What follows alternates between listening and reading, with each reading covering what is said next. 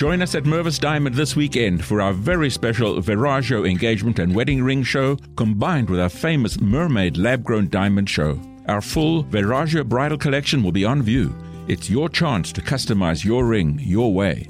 Mermaid lab grown diamonds are the finest you can get. The quality is amazing and the value will blow you away. Now you can flash a huge rock, twice the size of what you would have expected, in a gorgeous Viraggio ring at a very affordable price. Love can strike at any time. Celebrate with a mermaid diamond in a Viraggio ring. What's more, with Mervis financing, you can get all of this for less than 200 a month with zero interest for up to five years. Select your ideal Viraggio ring and mermaid lab grown diamonds from the largest selection anywhere in the entire metro area. Only this weekend and only at Mervis. Don't miss this special savings offer. Mervis Diamond Importers. Register at mervisdiamond.com or call 1 800 HER LOVE. Grazie mille colleghi e come dire, finirò per montarmi la testa però è di questo passo perché allora, questa è una lezione del corso di latino a tutti gli effetti. Eh. Eh, parleremo, parleremo, di romani e barbari, eh, facendo però una piccola premessa, perché non si può parlare di questo argomento prescindendo dal fatto che non sono i romani che hanno inventato l'idea, che a noi può piacere fino a un certo punto, di dividere il mondo fra noi che siamo civili e tutti gli altri che sono barbari. Ovviamente sono i greci che l'hanno inventata questa idea. I barbari sono tutti quelli che non sono greci, che non parlano greco. Sto dicendo delle banalità, però vale la pena di ricordarlo. Tutti quelli che non sono greci e non parlano greco e quindi quando li senti parlare senti solo un ronzio confuso, bar, bar, bar, bar, ecco sono i barbari. E come sappiamo tutti, i greci hanno costruito su questa cosa un pezzo della loro identità. L'hanno costruita sulle guerre persiane, su quando cioè noi, uomini liberi, abbiamo sconfitto i barbari, che invece uomini liberi non sono. Noi abbiamo resistito agli inviati del Gran Re, a dire il vero li abbiamo buttati in un pozzo o in un burrone, gli ambasciatori persiani, altra cosa che oggi non, non risulterebbe particolarmente civilizzata, invece loro ne erano orgogliosissimi. E quando il Gran Re ha voluto vendicarsi abbiamo resistito e l'abbiamo sconfitto, perché noi greci siamo uomini liberi. E i barbari invece sono tutti popoli che si inchinano per terra e battono la fronte per terra davanti al trono del Gran Re. Noi siamo esseri civili e loro no. Noi siamo veri esseri umani e loro sono animali. Noi siamo razionali e loro no. Noi siamo destinati a essere liberi. Loro sono destinati a essere schiavi, i barbari. Aristotele arriverà a dire che è così per natura. Per natura i barbari sono inferiori ai greci e non sono fatti per essere uomini liberi. Col gradevolissimo corollario, naturalmente, che le nostre case di noi greci sono piene di schiavi, barbari, e va bene così, non c'è niente di male, sono nati per essere schiavi questi. Sarebbe interessante, ma non lo farò adesso, però sarebbe un tema interessante andare a vedere la consapevolezza che i greci ogni tanto negli interstizi possono aver avuto del fatto che questi altri, che loro consideravano barbari, eh, li guardavano e li giudicavano. Vi butto lì un esempio, uno in cui mi sono imbattuto per caso. C'è in una commedia di Menandro uno schiavo, Frigio, schiavo della commedia tipicamente è frigio, così come il poliziotto di Atene che è anche lui uno schiavo, eh, è, è uno scita, ecco. C'è in una commedia di Menandro questo schiavo frigio, il quale parlando con i padroni greci, a un certo punto si lascia scappare questa battuta. Io sono frigio. Molte delle cose che a voi sembrano belle, per me sono spaventose. E viceversa. Ecco, non è così comune sotto la penna di uno scrittore greco trovare questo tipo di consapevolezza. Noi abbiamo la nostra visione del mondo e i barbari hanno la loro e la nostra visione del mondo ai barbari magari sembra spaventosa.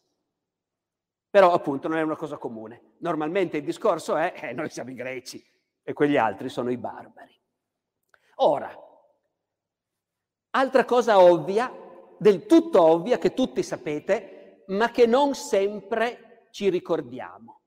Dopo aver vinto contro i barbari persiani, aver sconfitto i barbari che venivano da Oriente e volevano sottometterli, i greci sono stati sconfitti da altri barbari che venivano da Occidente e che volevano sottometterli e che li hanno sottomessi, cioè i romani, i quali ovviamente sono barbari, perché la definizione stessa lo dice, non sono greci.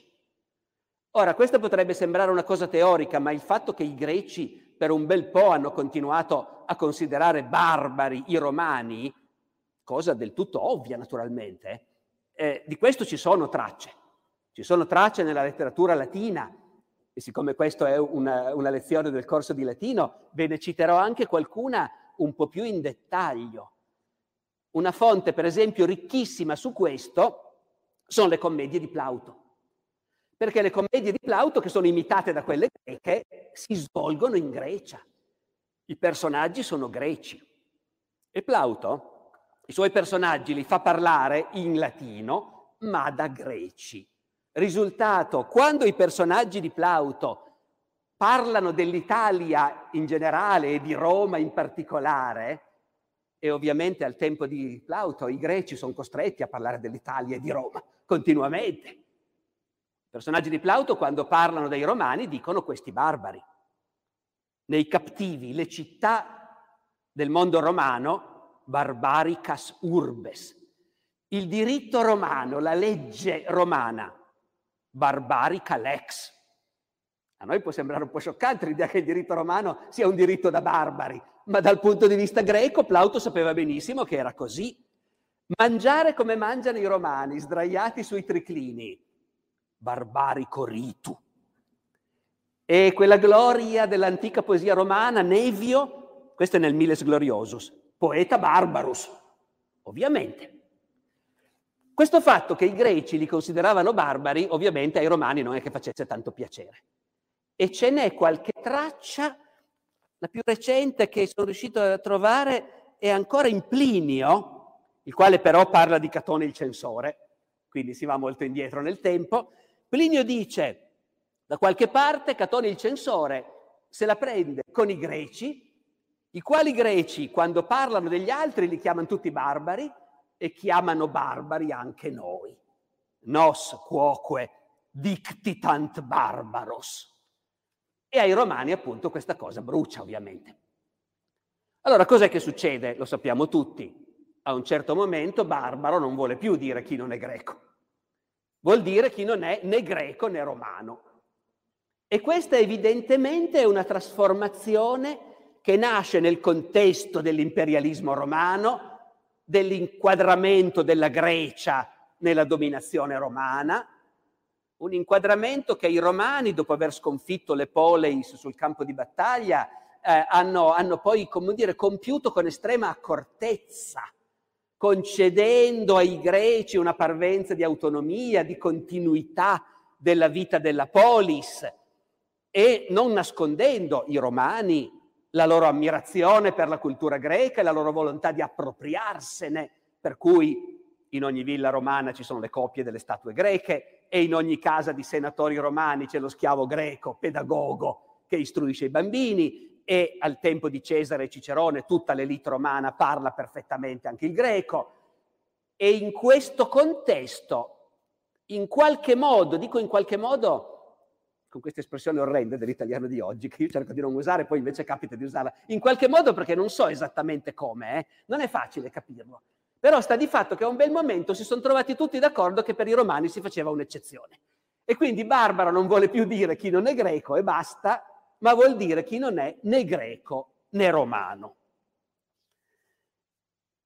Ora, dunque nell'impero romano dell'epoca che avete analizzato voi nel vostro corso, Augusto, Virgilio, ci sono i romani e quelli che non sono romani ma sono diciamo considerati allo stesso livello, i greci, e poi, e poi ci sono i barbari. L'impero romano è pieno di barbari. È una cosa che è importante dire perché se noi parliamo delle invasioni barbariche ci spostiamo avanti a un'epoca in cui quello che noi ci immaginiamo è l'impero romano con i romani dentro e i barbari fuori. E nel IV secolo sarà così. Ma prima non è così. Al tempo di Augusto l'impero romano è pieno di barbari.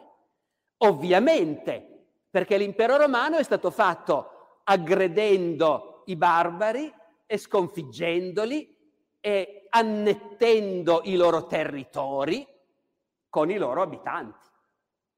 Tutti i territori conquistati dai romani all'indomani della conquista hanno la loro popolazione barbara che è inquadrata nell'impero romano, ma non ha la cittadinanza romana. I romani con la loro mentalità giuridica decidono di dare una definizione precisa di questa gente che abita nell'impero romano e però non sono romani. Ed è, devo dire, affascinante e anche a suo modo terrificante la definizione che decidono di dare, perché i barbari che vivono nell'impero romano, tanto per capirci, i Galli, Giulio Cesare ha conquistato la Gallia, non è riuscito ad ammazzare tutti i Galli, benché secondo le fonti antiche ne abbia ammazzati un milione, però tutti gli altri sono rimasti. E chi sono? E sono barbari anche adesso, naturalmente. La definizione che i romani danno di quelli che noi potremmo chiamare, se cerchiamo un termine nostro, gli indigeni. È come nelle nostre colonie di una volta, no? Ci sono i dominatori bianchi e ci sono gli indigeni che hanno meno diritti. Ricordate qual è la definizione che danno i romani? Giuridicamente chi sono questi? Non sono mica cittadini, no. Quindi chi sono? Peregrini. Peregrini è quel concetto che il diritto romano ha elaborato all'inizio con l'idea di dire chi arriva da noi ma non è dei nostri. È uno straniero, è un forestiero, bisogna classificarlo, bisogna dargli dei diritti e dei doveri, ma distinguerlo chiaramente da noi che siamo i cittadini. Cosa fantastica è che i romani vanno a casa dei barbari, li sottomettono e poi decidono che quei barbari a casa loro sono forestieri, sono peregrini, perché adesso i padroni sono i cittadini romani e gli indigeni sono trattati come se fossero forestieri arrivati lì, a casa d'altri. Quindi l'impero romano è abitato da un numero ampio, ben inteso, di cittadini romani, e dico ampio ci arriverò subito, però anticipiamolo, perché la cittadinanza romana poi si dà, si dà largamente, è uno degli aspetti decisivi della politica romana, il fatto che tiri dentro tanta gente dando la cittadinanza. Ma su questo torno fra poco. E però, per quanto tanta gente tu tiri dentro, all'inizio ci sono sempre enormi masse di indigeni. La differenza fra essere cittadino romano e essere un indigeno con meno diritti si vede in modo straordinario in un testo che magari non è il primo che ci viene in mente come fonte per la storia dell'impero di Augusto e di Tiberio, però invece è un testo fondamentale per capire come funzionava quel mondo, gli Atti degli Apostoli. Negli Atti degli Apostoli si racconta di come San Paolo predicava a Gerusalemme e i sacerdoti ebrei non sono per niente contenti e si rivolgono al comandante romano di Gerusalemme, siamo nell'impero romano, c'è una guarnigione romana, denunciano questo perturbatore, il comandante romano, abituato ad andare d'accordo con i sacerdoti, lo fa arrestare. Quindi Paolo viene arrestato, viene portato nella famosa e sinistra fortezza di Gerusalemme, la torre Antonia, sede del potere romano, e, come dire, sottoposto alla normale trafila di uno che è stato arrestato dalle autorità, e cioè lo legano a un palo per frustarlo. Poi, dopo averlo frustato un po', gli chiederanno come si chiama e cominceranno a compilare i moduli. Però, per prima cosa, si lega un palo e si frusta. E c'è questa scena strabiliante, datevi a rileggere gli atti degli Apostoli. San Paolo si lascia legare al palo, e poi dice, ma mm, siete sicuri che potete frustare un cittadino romano senza processo? I soldati che l'hanno appena legato al palo si precipitano dal comandante. Guarda quello lì è un cittadino romano. Il comandante scende. San Paolo è sempre legato al palo. Dice, ma tu sei un cittadino romano? Eh sì, dice San Paolo. E E poi c'è la battuta, devo dire, più meravigliosa dell'intero dialogo. Il comandante romano di Gerusalemme dice, anch'io sono cittadino romano, mi è costata un sacco di soldi questa cittadinanza. E San Paolo dice, no, io per nascita. Dopodiché lo slegano con tante scuse, gli chiedono per piacere di rimanere a disposizione, loro scrivono a Roma all'imperatore per avvertire che ci sarebbe un cittadino romano in stato di arresto, ma loro eh, a un cittadino romano non fanno niente finché l'imperatore non ha dato disposizioni. Ora, avete presente cos'era capitato nella stessa situazione a uno che non era cittadino romano? E cioè quando hanno arrestato Gesù di Nazareth? Ecco, Gesù non poteva dire sono cittadino romano, quindi tutta la trafila legato al palo, frustato, tu chi sei, re dei giudei, crocifisso. Figuriamoci se disturbiamo l'imperatore per una cavolata del genere, un indigeno qualunque. L'altro è cittadino romano. Questo mi sembra che sia, diciamo, un esempio abbastanza grafico della differenza tra essere cittadino e non esserlo nell'impero romano. Dopodiché, però, da questa storia vengono fuori tutta una serie di, di elementi su cui vale la pena di ragionare, e cioè, primo, il comandante romano, che è un militare di alto grado, il quale è cittadino romano perché la cittadinanza l'ha comprata. Perché l'esercito romano non si recluta soltanto fra i cittadini, ci mancherebbe. Con tutta la folla di giovanotti che abbiamo dentro l'impero, che non sono cittadini, sono indigeni qualunque, però ci mancherebbe che non li potessimo arruolare. E come se li arruoliamo? Metà dell'esercito romano è fatta da legionari, che quindi sono reclutati fra i cittadini.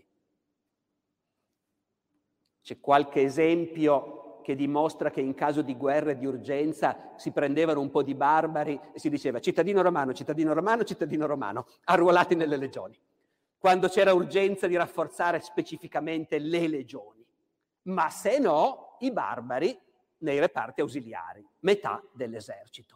E lì si poteva far carriera, diventare ufficiali, ufficiali dell'esercito romano, senza essere cittadini romani, salvo che evidentemente se pagavi le bustarelle negli uffici giusti, ti davano il diploma. L'altra considerazione è San Paolo. San Paolo è un ebreo dell'Asia minore ed è cittadino romano per nascita perché la sua famiglia ha la cittadinanza romana. E allora questo è, in questa parte del discorso, il punto cruciale. La cittadinanza romana è un privilegio che crea un'enorme disuguaglianza fra chi ce l'ha e chi non ce l'ha, ma non è legata alla nascita. O meglio, per nascita ce l'hai. Se sei nato in Italia quell'epoca ormai hai la cittadinanza romana. Ma anche se non sei nato lì, tanti la cittadinanza la possono avere lo stesso. E le modalità attraverso cui il governo romano distribuisce la cittadinanza a quelli che se la meritano, o meglio a quelli a cui conviene darla, sono un aspetto strutturale dell'impero romano sono uno dei motivi del successo dell'impero romano. Perché la cittadinanza si dà alle persone che contano, fra gli indigeni sconfitti, alle persone, alle famiglie che contano e che accettano di stare dalla parte dei nuovi padroni. Chi accetta di schierarsi con i romani, come quei capi galli della Gallia Cisalpina, di cui da qualche parte non so più qual è la fonte, però ma so che l'ho letto, si dice che nel primo secolo a.C. si tingevano i capelli perché loro erano biondi e non era tanto di buon gusto essere biondi, era molto meglio essere scuri di capelli se, se stavi nell'impero romano e quindi quei capi galli della Gallia Cisalpina, dalle nostre parti, che si tingevano i capelli di nero per sembrare romani, a quelli lì la cittadinanza la davi, ai capi, ai notabili, alle famiglie importanti che accettavano di stare dalla parte del potere romano, la cittadinanza la davi con procedure fra l'altro attentamente controllate, perché noi abbiamo qualche indicazione del fatto che a Roma c'era un archivio, dalle province arrivavano queste proposte, arrivava dall'Africa, c'è il tale, capo Mauro, il quale naturalmente sarà scuro di pelle, coi capelli ricci e chissà quali idee adora, ma non importa, il governatore scrive a Roma, questo qua io la cittadinanza la darei, è un uomo utile, dobbiamo tirarla dalla nostra parte. Non sempre va bene. Ci sono casi in cui questa cosa non funziona, non riesci. Ci sono casi di gente che non si lascia tirare dentro o magari si lascia tirare dentro fino a un certo momento e poi non più. Un esempio classico. Avete presente 9 d.C., se non sbaglio, la battaglia di Teutoburgo, la sconfitta, la distruzione delle tre legioni di Varo ad opera dei germani ribelli che per un po' di tempo mette fine all'espansione romana al di là del Reno in Germania. La battaglia di Teutoburgo, i germani ribelli sono guidati da un capo che si chiama Arminio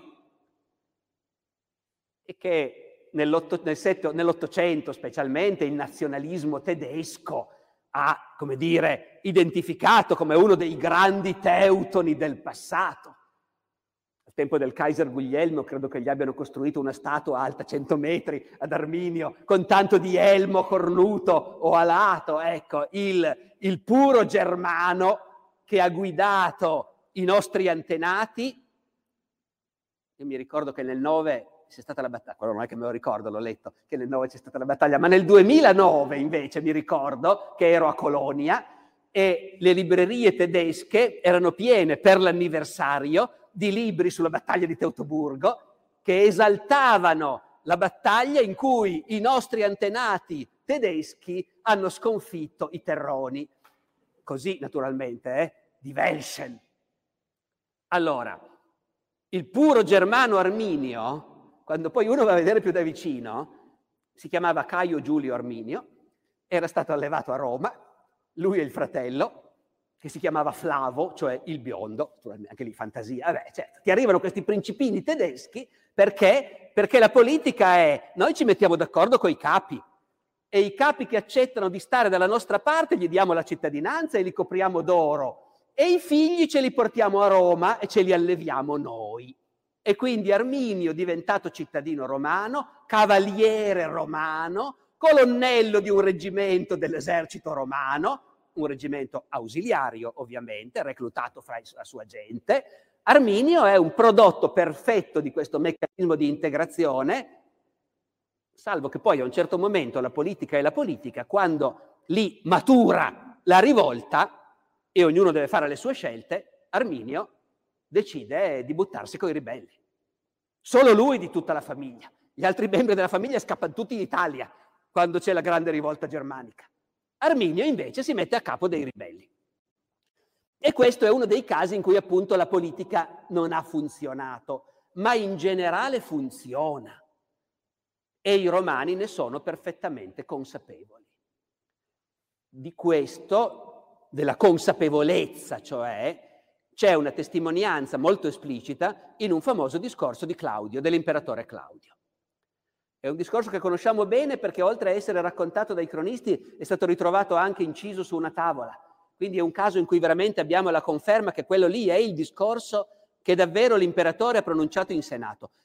Claudio, siamo quindi a metà del primo secolo d.C., Claudio era andato in Senato con una proposta di legge per tirare dentro in Senato un certo numero di notabili della Gallia la Gallia conquistata cent'anni fa, molti Galli ormai hanno la cittadinanza romana, ma Claudio vuole andare un po' più in là, vuole tirarli anche dentro il Senato, perché il Senato deve essere rappresentativo delle elite di tutto l'impero.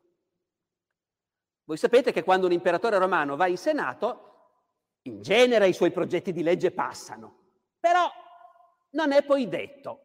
Il Senato conserva una sua capacità di, di, di fare opposizione, di discutere. E questo progetto di Claudio crea opposizione. In Senato c'è gente che si alza e dice ma che vergogna far entrare qui nel nostro Senato questi barbari, questi che hanno ancora le mani sporche dei nostri legionari dal tempo di Cesare. E dove andiamo a finire noi, i veri romani? Il discorso di Claudio è straordinario perché Claudio in sostanza dice scusate i veri romani, Ma veramente a me risulta che voi siete etruschi e voi invece siete sabini. Anche noi Claudi siamo sabini in origine e voi altri non siete volsci. Eh, I veri romani non sono mai esistiti, dice Claudio. Capirai, Romolo ha raccattato quelli che ha trovato e da allora in poi noi non abbiamo fatto altro che tirare dentro i nemici sconfitti e trasformarli in romani. Questo, dice Claudio, è Roma. Essere romano non vuol dire discendere da chissà quante generazioni di antenati romani, vuol soltanto dire accettare la legge di Roma e il dominio di Roma. E su questo, dice Claudio, noi basiamo la nostra forza. Dice anche una cosa ancora più precisa quanto a consapevolezza. Dice, i greci non fanno mica così. Ad Atene, per essere cittadino ateniese, ci devi essere nato. Loro non ce l'hanno un meccanismo per cui tirano dentro gente nuova. Lì è tutto rigidissimo, solo per nascita. E chi è che comanda adesso in Grecia? Noi. È il nostro sistema quello che funziona.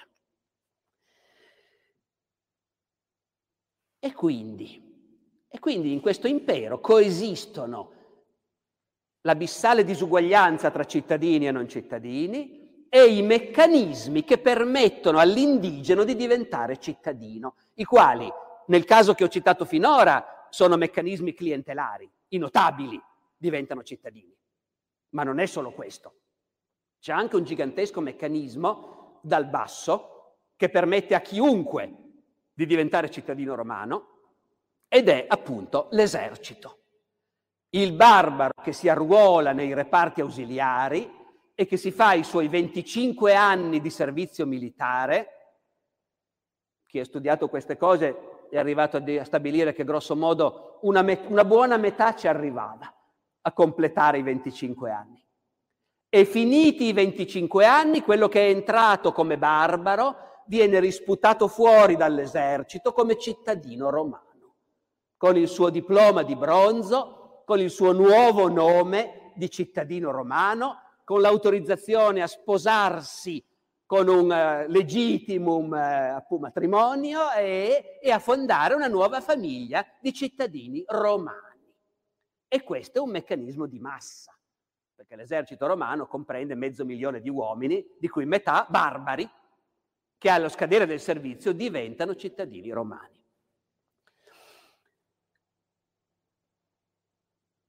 Dopodiché il meccanismo a un bel momento ha un tale successo che evidentemente nella politica romana è venuto un momento in cui ci si è detti forse non è più così attuale questa idea di distinguere fra i cittadini e gli altri.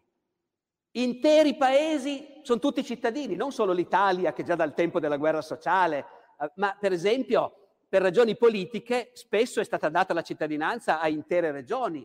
Traiano ha dato la cittadinanza a tutta la Spagna. Domanda, di dove era Traiano? Spagnolo, naturalmente. Ognuno si costruisce la sua base di consenso. E allora viene un momento in cui un imperatore, Caracalla, decide di superare questa distinzione tra cittadini e indigeni.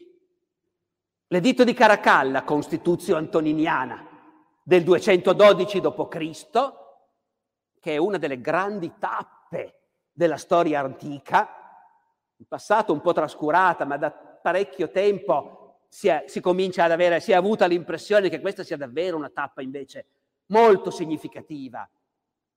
Forse anche perché noi oggi siamo più sensibili a questi problemi, chi è cittadino, chi non lo è, no? dentro lo stesso paese, abitiamo nello stesso lo stesso pianerottolo, però io sono cittadino e voto, tu invece non sei cittadino, allora siamo più sensibili a questi problemi, è più facile per noi cogliere l'importanza di una decisione come quella di Caracalla, il quale dice facciamola finita, d'ora in poi tutti quelli che sono dentro l'impero romano sono cittadini.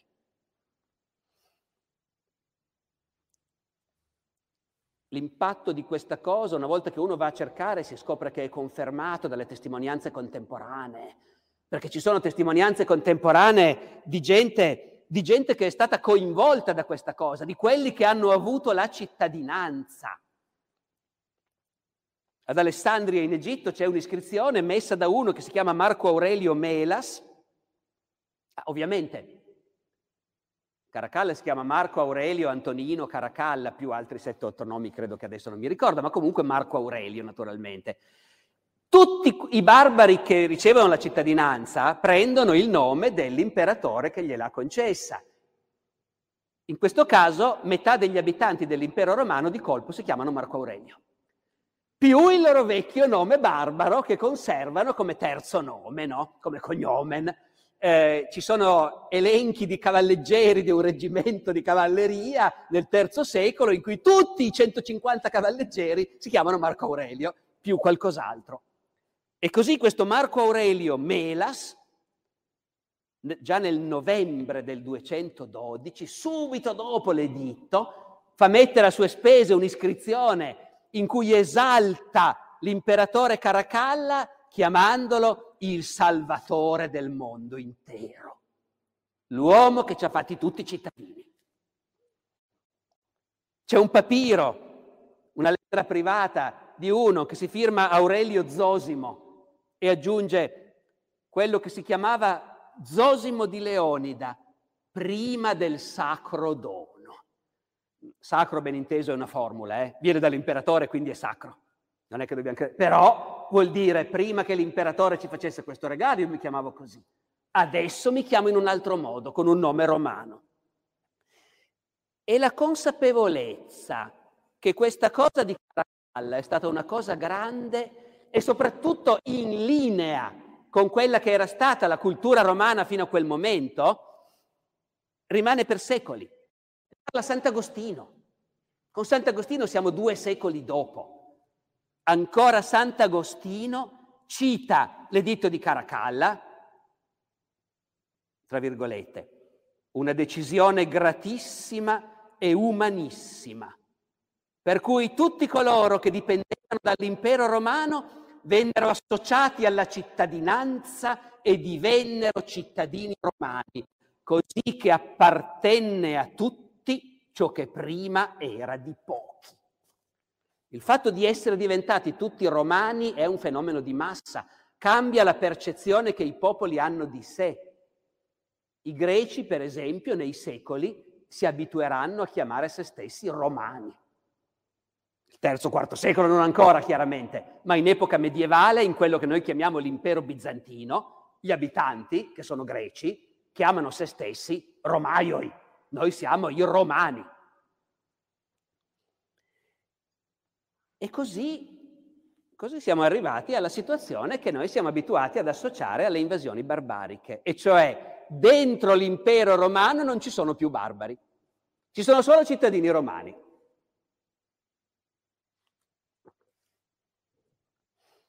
e i barbari sono fuori.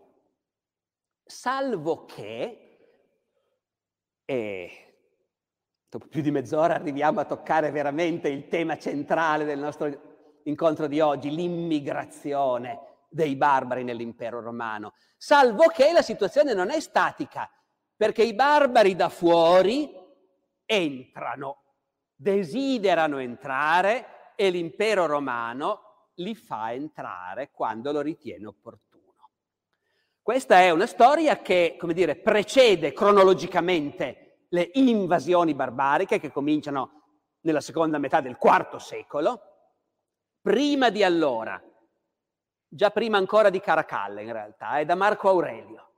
E poi lungo tutto il terzo e il quarto secolo, la storia è di come nell'impero romano continuamente c'è stato un flusso di immigrati barbari che entrando nell'impero si fondevano nell'impero e più o meno automaticamente e tacitamente venivano considerati a un certo punto cittadini. E questo avviene perché ovviamente, appunto, tu dicevi prima i due punti di vista. Dal punto di vista dei barbari è una cosa che non dovremmo far fatica a capire.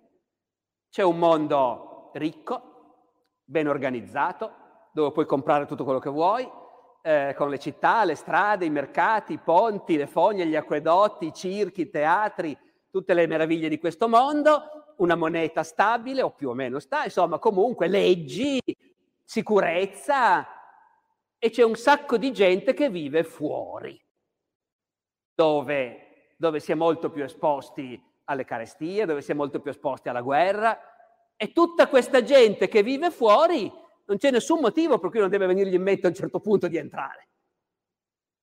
Dal punto di vista dei barbari è ovvio che dentro l'impero romano ci sono delle opportunità e che in certi momenti, quando la casa nostra si mette male, la soluzione, andiamo a chiedere ai romani se possiamo entrare da loro, è una cosa che viene in mente. Notate una piccola precisazione. Noi oggi viviamo in un mondo in cui l'immigrazione verso l'Europa, verso il mondo ricco, è certamente in parte organizzata da trafficanti, da mafie, da strutture, come dire, più o meno sommerse, ma comunque è per lo più scelta individuale, anche se è un fenomeno talmente di massa che diventa un po' risibile definirlo, però ognuno ha deciso per conto suo di partire. Noi di questa immigrazione per scelta individuale abbiamo pochissime tracce. Qualcuna c'è, nei cronisti, negli storici, il barbaro che da un po' di tempo abitava a Treviri, ecco. Ma quello che invece vediamo molto bene è un fenomeno in parte diverso, cioè l'ingresso di interi gruppi etnici, di intere tribù o di grossi pezzi di un popolo che collettivamente prendono la decisione o sono costretti dalla guerra, dall'invasione, sono costretti a muoversi e chiedono di essere accolti nell'impero romano. Ripeto, da Marco Aurelio in poi è un fenomeno ricorrente che si ripresenta con grande frequenza. Dal punto di vista dei romani è una questione in senso all'inizio strettamente utilitaria, e cioè se noi di questi barbari non avessimo bisogno, li ammazziamo tutti ed è finita lì. I romani non si fanno all'inizio, dico all'inizio perché poi si vede un cambiamento di mentalità eh, nel IV secolo, ma all'inizio non c'è mica nessuno scrupolo umanitario. Ma diversamente da noi che gli scrupoli umanitari li abbiamo tutti, però non sappiamo cosa farcene della gente, i romani non hanno nessuno scrupolo, però hanno l'idea che la gente può essere molto utile. Forza lavoro, L'impero romano da Marco Aurelio in poi ha continuamente fame di gente. Tenete conto che da Marco Aurelio in poi le epidemie devastano l'impero romano. La grande epidemia in cui muore anche Marco Aurelio, che noi chiamiamo la peste antonina, anche se non è affatto la peste, quasi sicuramente il, va- il vaiolo. Comunque è un'epidemia con una un tasso di mortalità terrificante e per tutto il terzo secolo la peste, la peste come la chiamano loro, continua a ripresentarsi, il che vuol dire che con grande frequenza ci possono essere problemi di mancanza di gente. Chi è che se ne accorge? I proprietari terrieri, che hanno bisogno di contadini per lavorare le loro terre, e i comandi militari, che hanno bisogno di gente per riempire le caserme. C'è questa doppia pressione dei latifondisti che sono i veri padroni dell'impero, naturalmente. Il Senato è un'assemblea di centinaia di grandissimi latifondisti e i militari. Tutti, non in permanenza, eh, ma a tutti può capitare che si arrivi in una situazione in cui si va dall'imperatore e si dice abbiamo bisogno di gente. Se in quel momento, per qualche ragione, ci sono gruppi di barbari che chiedono di entrare, li fai entrare. Può anche capitare che per qualche motivo ci sia una forte pressione locale eh, per avere gente, per esempio in Gallia, la Gallia nel III-IV secolo è messa male, eh, molto spopolata anche perché confina con barbari abbastanza cattivi, franchi, alamanni, le razzie sono continue, il paese è in grossa crisi, i latifondisti della Gallia si lamentano, non abbiamo lavoratori, Può anche capitare che se in quel momento non ci sono gruppi di barbari che vogliono entrare, l'imperatore decide di andarli a prendere. non è detto che debbano essere immigrati volontari. Possiamo anche andare a prendere e costringerli a entrare. Ma attenzione, il meccanismo che hanno in mente è comunque quello di acquisire nuovi sudditi liberi destinati a integrarsi. Non si fa più come una volta che andavi e catturavi schiavi. È passata di moda questa cosa, per tanti motivi che non sto a dirvi, economici, di vario genere, ma nell'impero romano, nel tardo impero romano, gli schiavi ci sono ancora naturalmente, ma il grosso della forza lavoro nei campi ormai sono tutti d'accordo che sono molto più utili coloni liberi, che fanno il servizio militare. Questo è importante per il governo. Gli schiavi non fanno il servizio militare, non gli metti le armi in mano. E dai tempi di Spartaco, che si è deciso che gli schiavi non li recluti nell'esercito, mai. E allora, e allora, la risposta è che bisogna che la popolazione contadina sia fatta in gran parte non di schiavi, ma di uomini liberi. I proprietari terrieri sono abbastanza d'accordo per motivi loro. Fatto sta che nel tardo impero romano noi sappiamo con una certa sicurezza che la maggior parte dei lavoratori sui grandi latifondi non sono più schiavi, ma sono liberi. E questi liberi sono in gran parte immigrati. Perché quando tu li lasci entrare oppure li vai a prendere, e capite la differenza ai nostri occhi è enorme. La forte sensazione è che le autorità romane non la vedessero neanche questa differenza. Eh, il meccanismo è quello. Arriva questa gente e la mettiamo a lavorare. I giovanotti adatti in caserma, dove diventeranno soldati romani. Verranno tatuati o marchiati come ogni singolo soldato romano, impareranno il latino in caserma, impareranno a marciare, a obbedire agli ordini, verranno distribuiti fra le unità, diventeranno milites dell'impero romano e le famiglie a lavorare al servizio dei latifondisti, i quali fanno domanda. Noi intuiamo che il meccanismo c'è e funziona, ci sono interi uffici, le prefetture, le prefetture dei Leti, le prefetture dei Gentili in Gallia.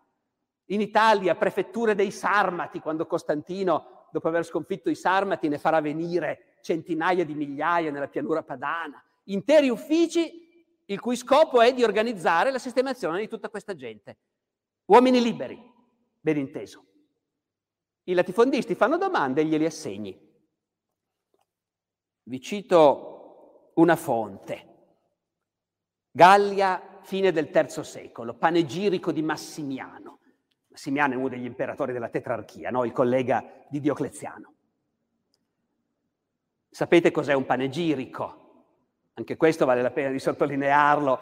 Un panegirico è un tipo di testo fondamentale nella vita dell'impero romano. L'impero romano è questo luogo meraviglioso dove c'è un imperatore, o più di uno, ma insomma in ogni zona c'è il suo, e in ogni singola città dell'impero, parecchie volte all'anno, per il compleanno dell'imperatore, per l'anniversario della salita al trono, per la celebrazione della vittoria contro i barbari, più volte all'anno in ogni singola città la popolazione si raduna e ascolta un discorso fatto da un oratore ben pagato che ha studiato apposta per saper fare questo e Innumerevoli volte in innumerevoli città vengono replicati questi discorsi, il cui succo è sempre lo stesso. Come siamo felici. Abbiamo il miglior imperatore che si possa immaginare. Noi viviamo in una totale felicità grazie a lui. Questi sono i panegirici. Se ne facevano migliaia. Noi ne abbiamo conservati una dozzina, grosso modo. Sono interessantissimi. In un panegirico di Massimiano, fine III secolo, in Gallia, fra gli elogi che vengono fatti a Massimiano c'è proprio questo. Ci hai portato la forza lavoro barbara. Questi barbari con cui noi confiniamo, che fino a ieri erano aggressivi, venivano a razziare, a spopolare il nostro paese, tu invece li hai sconfitti e li hai mandati a lavorare le nostre terre. E qui si vede bene che in questo caso non sta pensando a immigrati volontari, ma sta pensando a deportati, l'oratore. Sotto tutti i portici delle città siedono folle di barbari prigionieri. Gli uomini tremanti, selvaggi ma ammutoliti. Le vecchie e le mogli contemplano l'impotenza dei figli e dei mariti e consolano nel linguaggio familiare i loro bambini e tutti costoro distribuiti al servizio degli abitanti, fino a quando non saranno condotti alle zone spopolate che dovranno coltivare. Ora dunque il camavo e il frisone arano per me. Il vagabondo e il ladrone sono costretti al duro lavoro della campagna e vengono a vendere il loro bestiame nei miei mercati ed è un coltivatore barbaro a pagare l'imposta. Naturalmente l'altro grande vantaggio è del fatto di avere non schiavi, ma uomini liberi. Non solo fanno il servizio militare, pagano anche le tasse. E su questo tema gli oratori anche nel IV secolo continueranno a battere. Allora siete contenti? C'è tutta questa gente che i nostri imperatori, che ci vogliono tanto bene, hanno fatto venire e tutti loro pagano anche loro le tasse. E se poi è convocato alla leva, accorre e si consuma nel servizio e subisce la disciplina ed è ben contento di servire col titolo di soldato. Terzo, quarto secolo, discorsi come questi nei panegirici e in generale nelle orazioni tenute in occasioni politiche varie, questi discorsi ritornano continuamente. Tutta questa gente si fonde nel nostro impero, diventano come noi, pagano le tasse e fanno il servizio militare. Ovviamente uno dice, chissà quando l'imperatore Costantino aveva fra le mani 300.000 sarmati e si informava un po' con, le, con il governo, dice dove li potremmo mandare? Diceva a Modena, pare che a Modena ci sia bisogno di gente. Benissimo, mandiamoli a Modena. A noi che conosciamo il nostro mondo verrebbe voglia di chiederci, ma la gente normale di Modena cosa diceva? Perché i grandi proprietari erano contentissimi. E poi finiva lì la verità e che se qualcuno a Modena protestava perché non gli piaceva che gli arrivassero 300.000 sarmati, nessuno ce l'ha detto. Ed è assai verosimile che se qualcuno protestava veniva convocato alla polizia molto rapidamente e non se ne sentiva più parlare. In altre parole sono i vantaggi del gestire l'immigrazione con un governo dittatoriale che ha i pieni poteri e fa tutto quello che vuole. L'opinione pubblica da quel punto di vista lì non esiste, non interessa. 2,500 feet! Time to pull our chutes! 25? Did you hear you could save up to 25% off grocery store prices at BJ's Wholesale Club? Did you say save up to 25% at BJ's? Yeah, save up to 25% at BJ's! Whoa! That's like saving up to one fourth of. Ugh, that's gonna leave a mark. BJ's. Absurdly simple savings. Shop today. Not a member? Go to bjs.com slash simple savings. Lucky Land Casino asking people what's the weirdest place you've gotten lucky? Lucky? In line at the deli, I guess? Aha, in my dentist's office. More than once, actually. Do I have to say? Yes, you do. In the car before my kids' PTA meeting. Really? Yes. Excuse me, what's the weirdest place you've gotten lucky? I never win and tell. Well, there you have it. You can get lucky anywhere playing at LuckyLandSlots.com. Play for free right now. Are you feeling lucky? No purchase necessary. Void where prohibited by law. 18 plus. Terms and conditions apply. See website for details.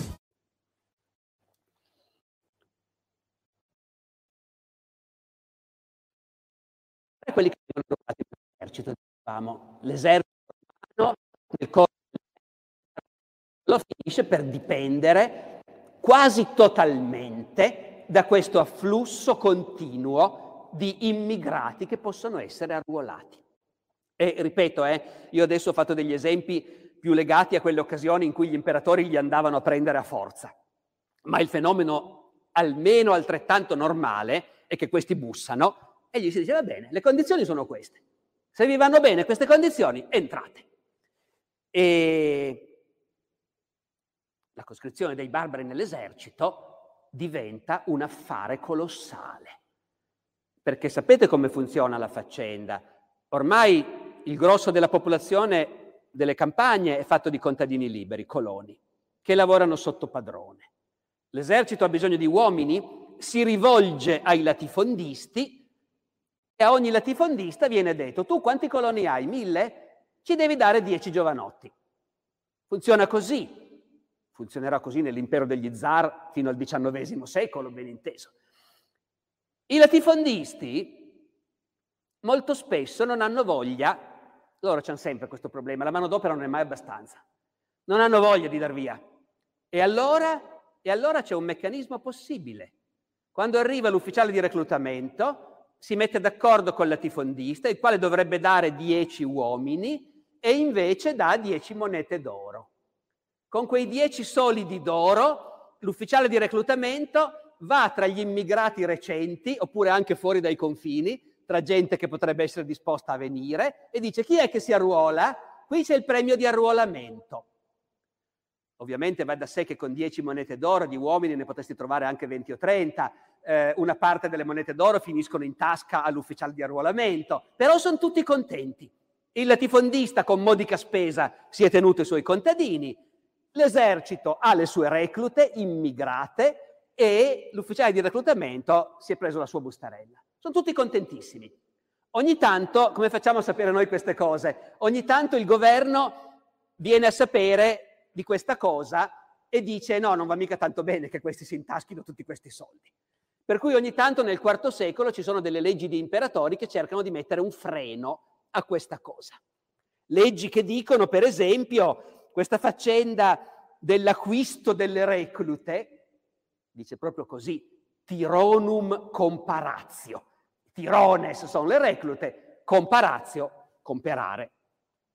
Questa faccenda della compravendita di immigrati ad venarum coemptio.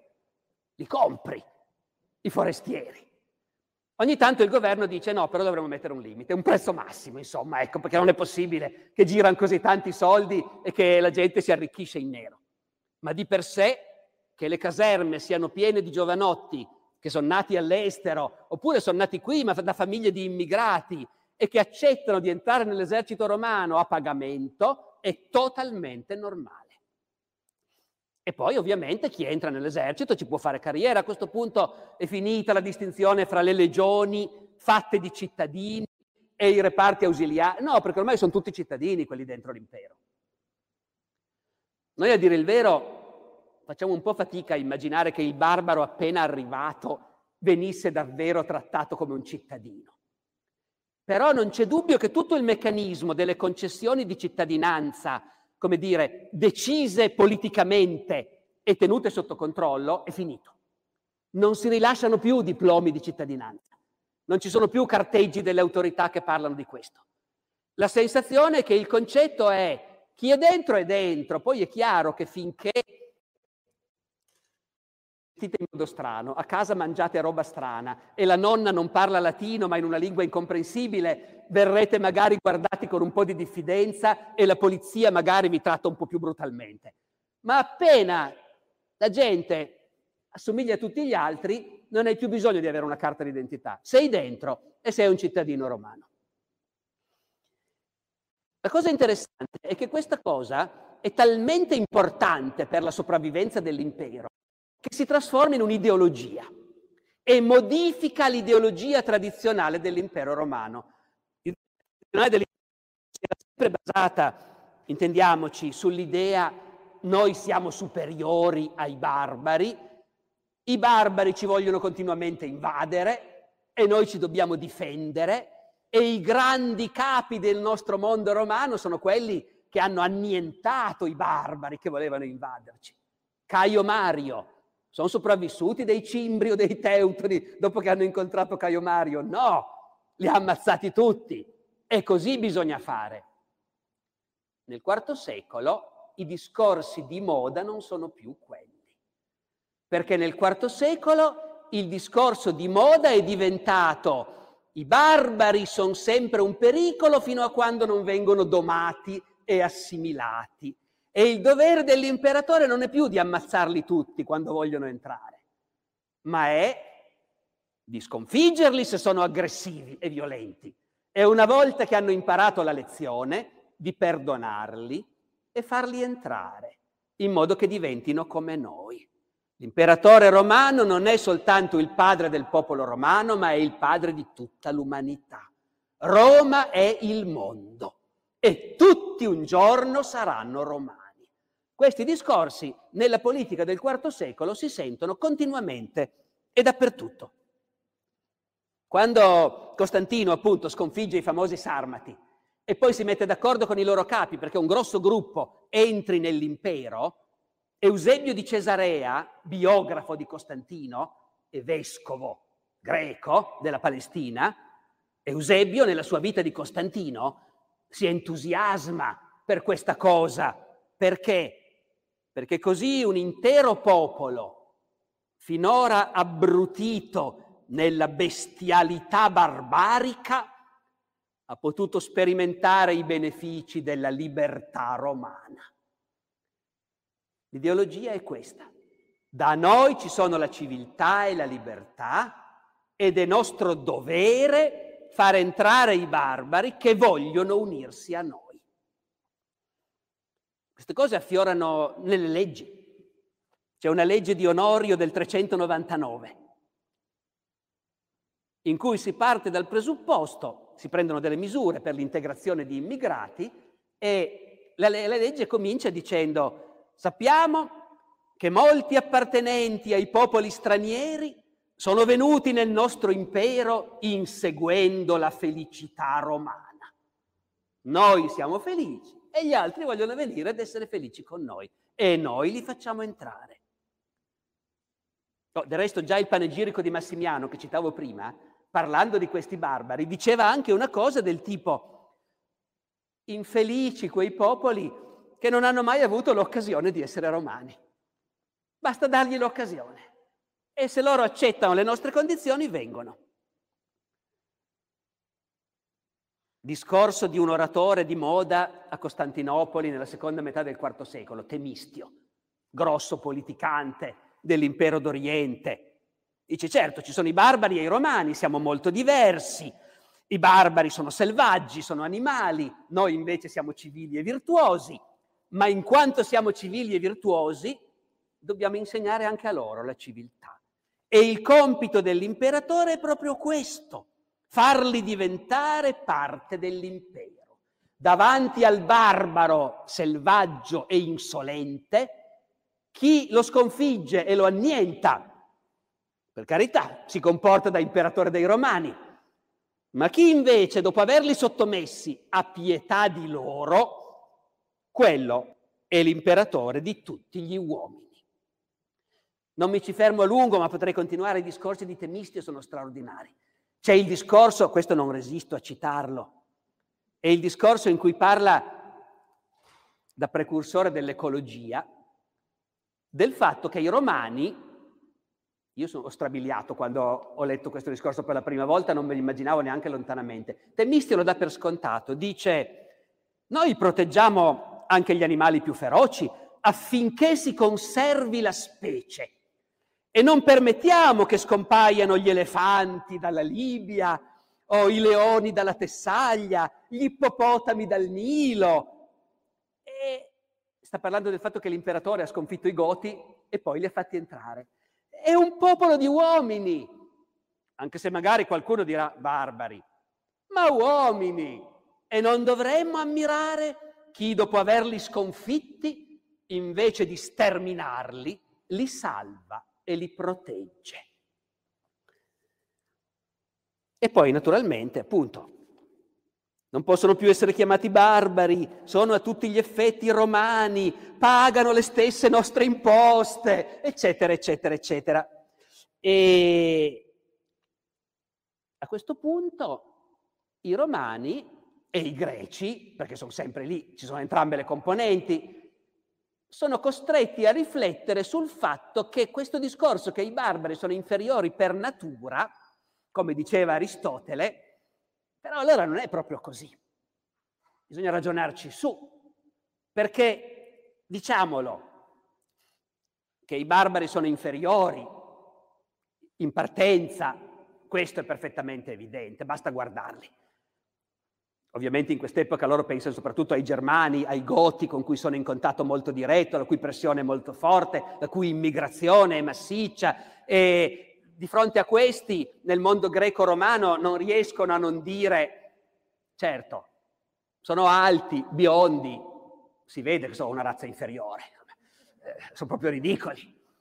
Però con tutto questo alla fine invece si scopre che se vogliono basta che vogliano e possono diventare come noi. Queste cose le trovi nei testi. C'è uno scambio di lettere fra un padre della Chiesa, Gregorio di Nazianzo, e un generale dell'esercito romano, che si chiama Flavio Modares, ed è un goto. Beh, il vescovo sta scrivendo al generale per una raccomandazione o un appalto, una cosa del genere, eh, quindi se lo vuole lisciare un pochino. E gli dice, tu sei la dimostrazione che essere greco o barbaro è una differenza dei corpi, non delle anime. La distanza sta nei luoghi di origine, non nei costumi o nella volontà. E quindi non è colpa vostra se siete biondi, però, però se solo lo volete potete diventare come noi. Questo fra l'altro è un tema che si trova anche per esempio nelle poesie di Ausonio, eh, sapete quando scrive le poesie per la schiavetta Sveva, Bissula, di cui lui è innamoratissimo, no? E scrive queste poesie dedicate a Bissula, dicendole fra l'altro, appunto, eh, certo, sei germana e si vede, c'hai gli occhi azzurri, capelli biondi, però, però per, il resto, per, il resto, quando ti sento parlare, io sento parlare una romana. Eh, se chiudo gli occhi sei romana. Poi li riapro, eh sì, sei barbara, non c'è niente da fare, eh, ma comunque, appunto, si pongono questo problema. Qual è il problema che a un certo punto fa saltare questo sogno di integrazione? O perlomeno lo rende assai meno semplice di quello che sembrava. Il punto è che a un certo momento questi meccanismi di integrazione di immigrati saltano e saltano in una circostanza ben specifica, anche se c'è da pensare che se non capitava quella volta lì, sarebbe capitato un'altra volta. Perché in realtà, capite, sono meccanismi da un lato molto efficienti, molto brutali anche. Vuoi entrare, le condizioni sono queste. Vi diciamo noi dove andate a vivere, a chi dovrete ubbidire, dove dovrete lavorare, i figli maschi ce li prendiamo noi in caserma, però a queste condizioni entrate e diventerete come tutti gli altri. Quello però è anche un impero estremamente corrotto, dove si indovina da tutte le fonti, tutti rubano, tutti lucrano, tutti intascano bustarelle e a un certo momento questo inceppa anche proprio il meccanismo di ingresso dei barbari.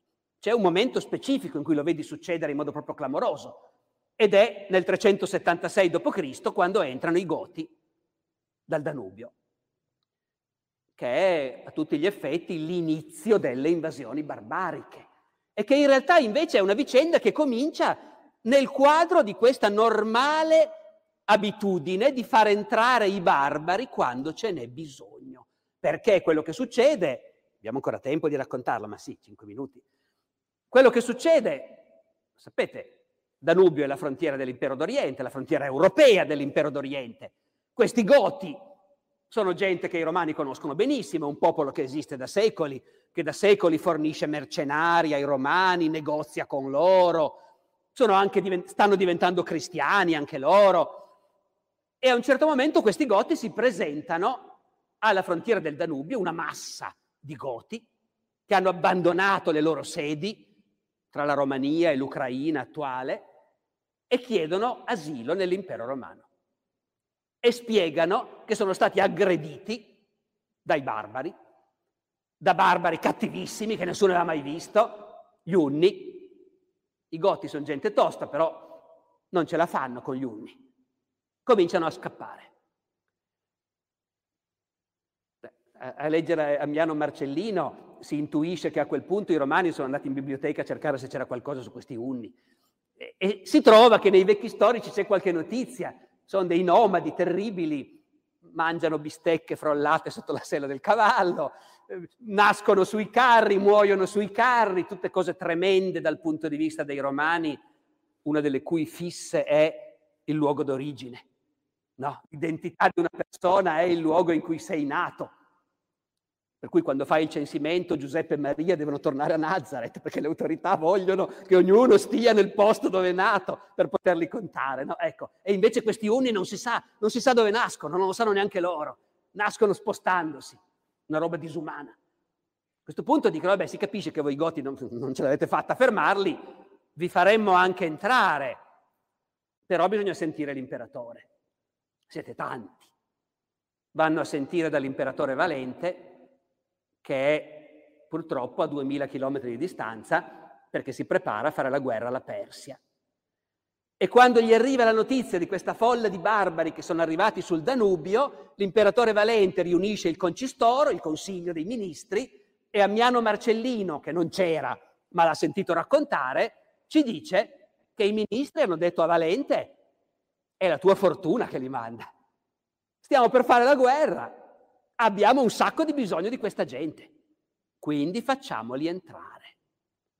Questo impero, fra l'altro, ormai è cristiano, eh? Valente è cristiano, ariano, hanno le loro noie fra ariani e cattolici, ma comunque è un impero ormai cristiano. E anche i goti sono cristiani, anche se qualche scrittore dell'epoca dice, mm, mica detto che fossero davvero cristiani, eh, perché questi qua hanno capito Vabbè, rischiamo di raccontarlo troppo in fretta, mi ci fermo. Eh, è un apio, autore greco, di cui abbiamo solo dei frammenti, pagano, che quindi c'è il dente avvelenato con i cristiani e con un impero che ufficialmente è diventato cristiano. E un apio dice, quando ormai la faccenda si è conclusa ed è andata a finire malissimo, e un apio in uno dei frammenti che abbiamo conservato dice, sono arrivati questi e li abbiamo fatti entrare deficienti, ma da quando qui comandano i cristiani va tutto a rotoli.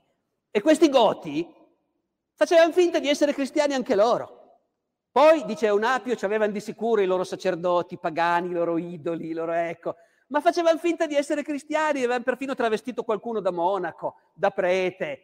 E, e si sa, dice Eunapio, pagano, Ormai nell'impero romano funziona così, se arriva uno e dice sono cristiano, ah, tutti lo fanno entrare senza ne chiedergli niente e quindi sono entrati. Il problema è che l'ingresso di questa marea di gente avviene nel modo più caotico possibile, perché sono tantissimi, e bisogna attraversare il Danubio, ponti non ce ne sono, si requisiscono barche, si fabbricano zattere, fai passare questa gente, diluvia, il Danubio è in piena, le zattere si ribaltano, la gente affoga, le famiglie si dividono. Eh, è un popolo dell'epoca preindustriale, dobbiamo immaginare pochissimi vecchi, una marea di bambini. E non si sa più di chi sono questi bambini.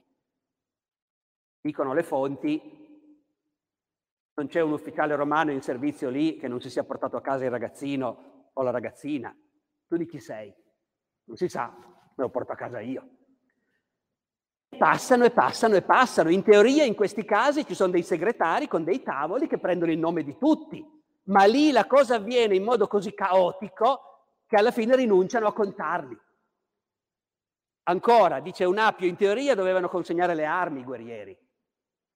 Bastava pagare una bustarella e entravi senza essere perquisito. Ed entrano, entrano, entrano, entrano. A un certo punto chi è al comando di questa operazione guarda dall'altra parte del Danubio. Saranno quasi finiti? No, c'è più gente di prima. C'è più gente di prima perché si è sparsa la notizia che il confine è aperto, i romani fanno entrare e anche una marea di gente che non si era mossa finora ne vuole approfittare. Immaginate se si spargesse in Messico la voce che, no, che Biden ha aperto il muro alla frontiera. A questo punto i generali romani si spaventano e decidono basta così. Chi è dentro è dentro, quelli fuori restano fuori. E mettono su questo campo profughi. Perché prima o poi bisognerà farli entrare, sistemarli, distribuirli, ma per il momento non si fa niente, restano tutti lì. E l'imperatore ha stanziato i fondi per dar mangiare a tutti questi profughi.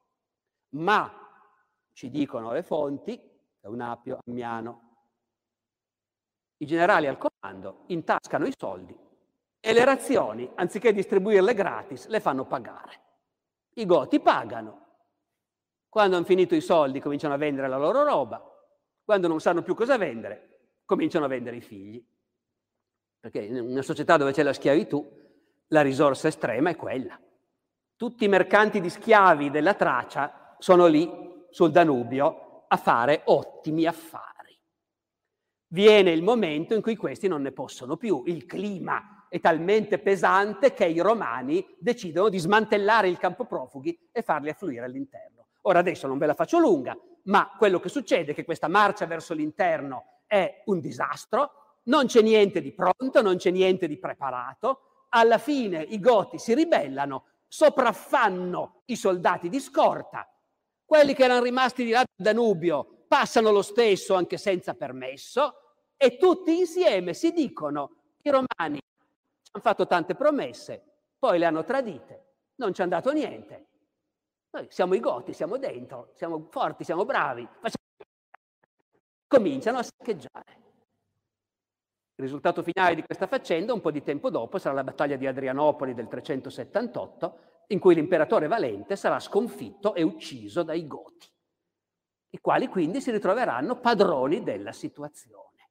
Negli anni seguenti il nuovo imperatore Teodosio, oltre a prendere una serie di misure drastiche per rimettere in piedi un impero che stava un po' crollando, affronterà il problema dei Goti accettando di tanto in tanto dei compromessi, nel senso quando riesce a acchiapparne un gruppo li fa fuori tutti, ma in altri casi stringe degli accordi con i loro capi.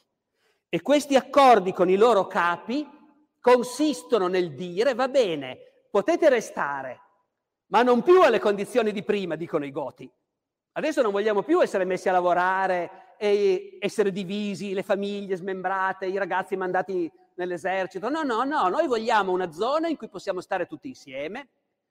Non vogliamo più diventare cittadini romani e vogliamo restare i Goti. Vivere secondo le nostre leggi, obbedire ai nostri capi dentro l'impero romano e voi ci pagate. Se voi ci pagate e ci date una sistemazione, noi saremo bravi e tranquilli e combatteremo per l'imperatore quando ha bisogno di uomini, perché questo sappiamo fare.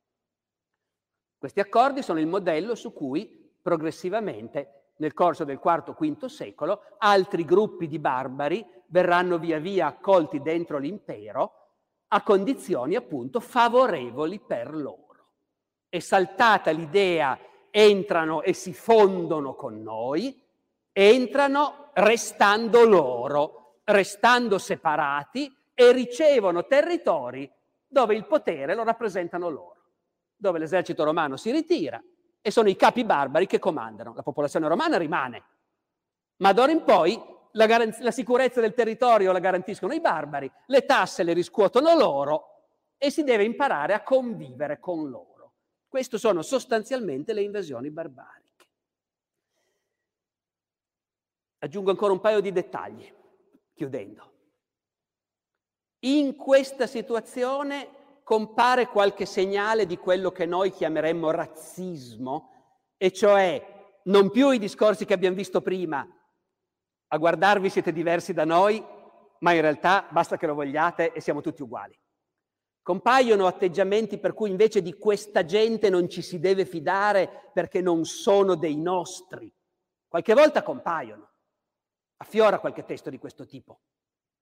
Per dire, c'è un discorso di Sinesio, filosofo platonico e poi vescovo di Cirene in Libia.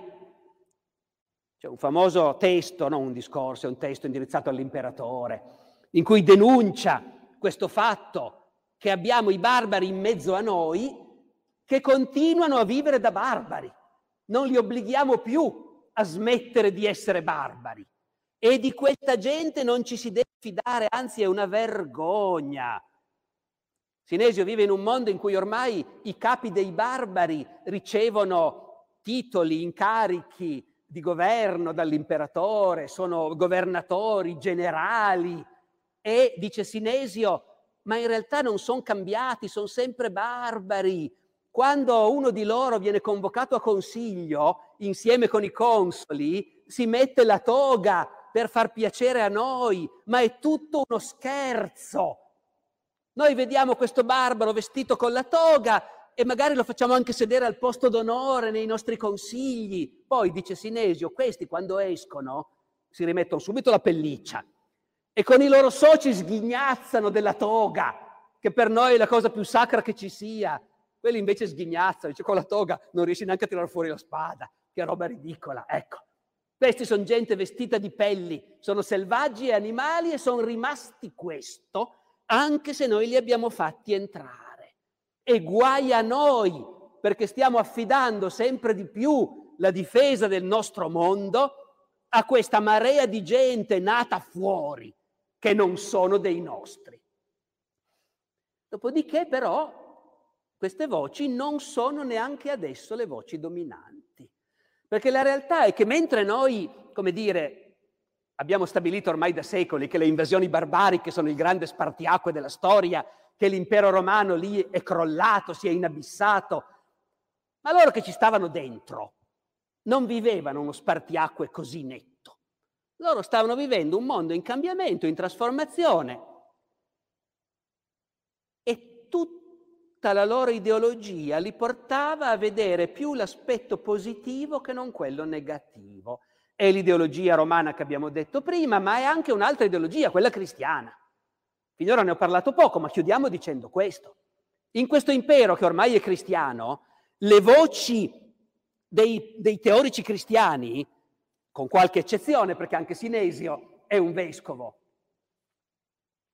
cristiano fino a un certo punto, uno di quei vescovi che in realtà era un grosso notabile del posto, gli hanno offerto il posto e lui lo ha accettato, ma gli intellettuali cristiani più significativi di quest'epoca, vediamo se ritrovo le citazioni che vi volevo fare, sono tutti concordi nel dire la missione di Roma è questa. La missione di Roma ormai non è più soltanto la missione dell'antico impero romano, che era già quella di dominare il mondo, ma adesso Roma è il cristianesimo. E il cristianesimo a maggior ragione dominerà il mondo. Tutti diventeranno romani e tutti diventeranno cristiani. Quindi, nonostante i problemi che l'ingresso dei barbari provoca, questo è il disegno della provvidenza, che tutti i popoli diventino un unico popolo cristiano. Prudenzio, io mi auguro che tutti i barbari diventino romani e che da stirpi diverse nasca un unico popolo. Con la mescolanza del sangue si intesserà da popoli disparati un'unica discendenza. Quindi di fronte alle voci che a noi potrebbero sembrare echeggiare un, qualcosa di paragonabile al nostro razzismo, ma in realtà non è mai veramente così neanche lì, le voci degli intellettuali cristiani invece dicono proprio no, no, ci deve essere la mescolanza del sangue, un popolo nuovo. Romani, certo, saremo tutti sempre comunque romani, ma soprattutto cristiani. Claudiano, Roma è l'unico impero che abbraccia l'intera umanità e ha chiamato cittadini i vinti, cives vocavit, così che dal Rodano all'Oronte, dalla Gallia all'Iraq, Cuncti gens una sumus. Siamo tutti un unico popolo. E che questi sono barbari, eh, la cosa passerà decisamente in secondo piano. Che sono barbari è sempre meno importante. E agli occhi dei cristiani non è un pensiero legittimo, non è più un pensiero legittimo dividere il mondo fra noi e i barbari, anche se per automatismo continui a farlo, però non è più legittimo. Giovanni Crisostomo, arcivescovo di Costantinopoli, uno dei grandissimi oratori del cristianesimo del IV-V secolo. Sapete che Crisostomo vuol dire bocca d'oro, cioè come parli bene. No, ecco. Giovanni Crisostomo, bocca d'oro, predica a Costantinopoli ai Goti, è pieno di Goti anche a Costantinopoli, militari soprattutto, membri dell'esercito. Ora i Goti sono cristiani, ma ariani, Giovanni Crisostomo invece è un arcivescovo cattolico. E questo fatto che i cristiani sono spaccati in due correnti è uno dei grandi problemi dell'epoca. E Giovanni Crisostomo predica, predica ai Goti, sforzandosi di convertirli al cattolicesimo ortodosso e mette in piedi per questo tutta un'attività di propaganda rivolta ai Goti, in cui a un certo punto gli capita di celebrare messa insieme a un prete goto, con una liturgia in parte in lingua gotica. Sapete che i goti avevano tradotto in gotico eh, la Bibbia già nella prima metà del IV secolo. E in questo, in questo sermone che fa a una congregazione piena di goti, Giovanni Crisostomo, in greco naturalmente, spiega che che è motivo di orgoglio avere nel suo gregge tanti barbari, lo dice, tanti barbari che si avvicinano a Cristo. E poi dice agli altri, non dovete stupirvi che ci siano anche i barbari qua in mezzo a noi, che partecipano alla nostra liturgia, che si alzano a parlare insieme a noi. Perché, dice Giovanni Crisostomo, guardate che anche Abramo o Mosè a noi sarebbero sembrati dei barbari. Eh? È... Questo concetto di barbari non ha più senso quando ti metti in questa prospettiva. Anche i profeti ebrei erano barbari allora. Non ha senso usarlo. E quindi la sostanza è che appunto eh, in questo mondo è avvenuta una vicenda che noi oggi, se volessimo strumentalizzarla per i nostri scopi politici, ideologici di oggi, sarebbe facilissima da strumentalizzare, sia in un senso sia nell'altro. Perché credo che dal discorso che vi ho fatto quest'oggi non sarebbe difficile tirar fuori delle conclusioni del tipo è evidente che un grande impero può per secoli gestire l'immigrazione come una grande risorsa e trarre forza dall'immigrazione e dall'integrazione. Così come sarebbe possibilissimo trarre una conclusione del tutto opposta, o perlomeno complementare ma diversa. L'immigrazione a un certo punto può essere qualcosa che destabilizza in profondità una società.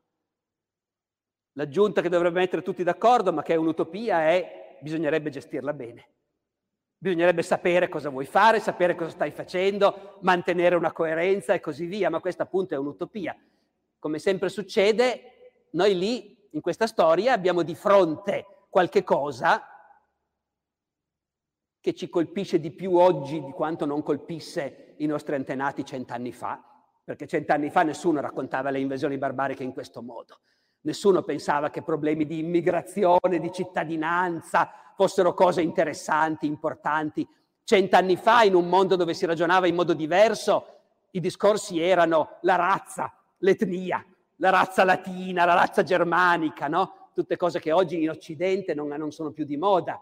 Oggi noi in questo vediamo appunto un esempio di qualcosa che è successo che sotto certi aspetti a me sembra che possa evocare problemi che conosciamo anche noi oggi, senza dare risposte, però appunto forse dimostrando che studiare la letteratura latina non è una cosa così fuori dal mondo come qualcuno potrebbe, potrebbe pensare. Eh, grazie. Leftovers or the DMV or house cleaning. Chumba Casino always brings the fun. Play over a hundred different games online for free from anywhere. You could redeem some serious prizes. Chumba. ChumbaCasino.com. Live the Chumba life. No purchase necessary. Void were prohibited by law. T plus terms and conditions apply. See website for details.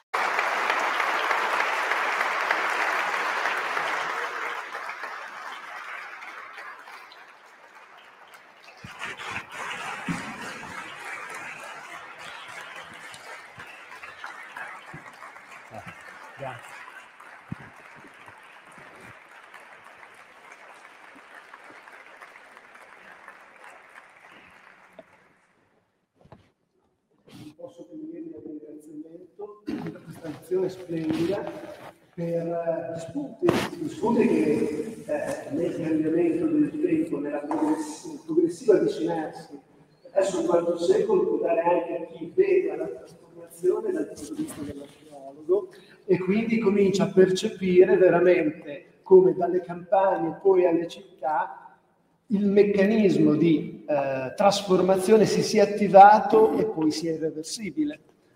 E beh, si poteva continuare con Paolino Di Pella, con la, crisi, con la crisi della società di villa, con la crisi delle ville, con la trasformazione della gestione fluviale e con le presenze all'octone delle campagne che gli archeologi cominciano a trovare che, che segnano eh, il mantenimento di alcune caratteristiche e costumi da parte dei Goti che si sono insediati e che sono i nuovi padroni della terra. L'area politica. No, eh, ringrazio anch'io, non so se l'ho messo bene adesso di nuovo il microfono. Sì. Eh, grazie ancora ad Alessandro Crisostomo eh, Barbero, eh, che vi dà anche un piccolo bonus perché rimane circa una mezz'ora, 30 minuti per voi, per qualsiasi domanda vogliate fare. Lascerei forse gli ultimi 5-10 minuti liberi in caso di assalto barberico. In, intanto vediamo se ci sono delle domande, perché la mia esperienza nella mia università è che quando si arriva a dire Diventano allora utili. se volete fate delle domande, tutti cominciano a guardare il vicino. E quindi non è detto eh, che ci siano. Io posso sospendere in qualunque momento ed eventualmente se poi qualcuno vuole una fila, insomma a volte succede. Ecco, ci Quelle siamo. cose, Ma eh, però se ci sono delle domande invece abbiamo tempo di parlare ancora di qualcosa. E credo porteremo in giro il microfono forse. Se qualcuno alza una ma- Walter. eroicamente una mano, però. Si Sì, c'è una manina. Sì.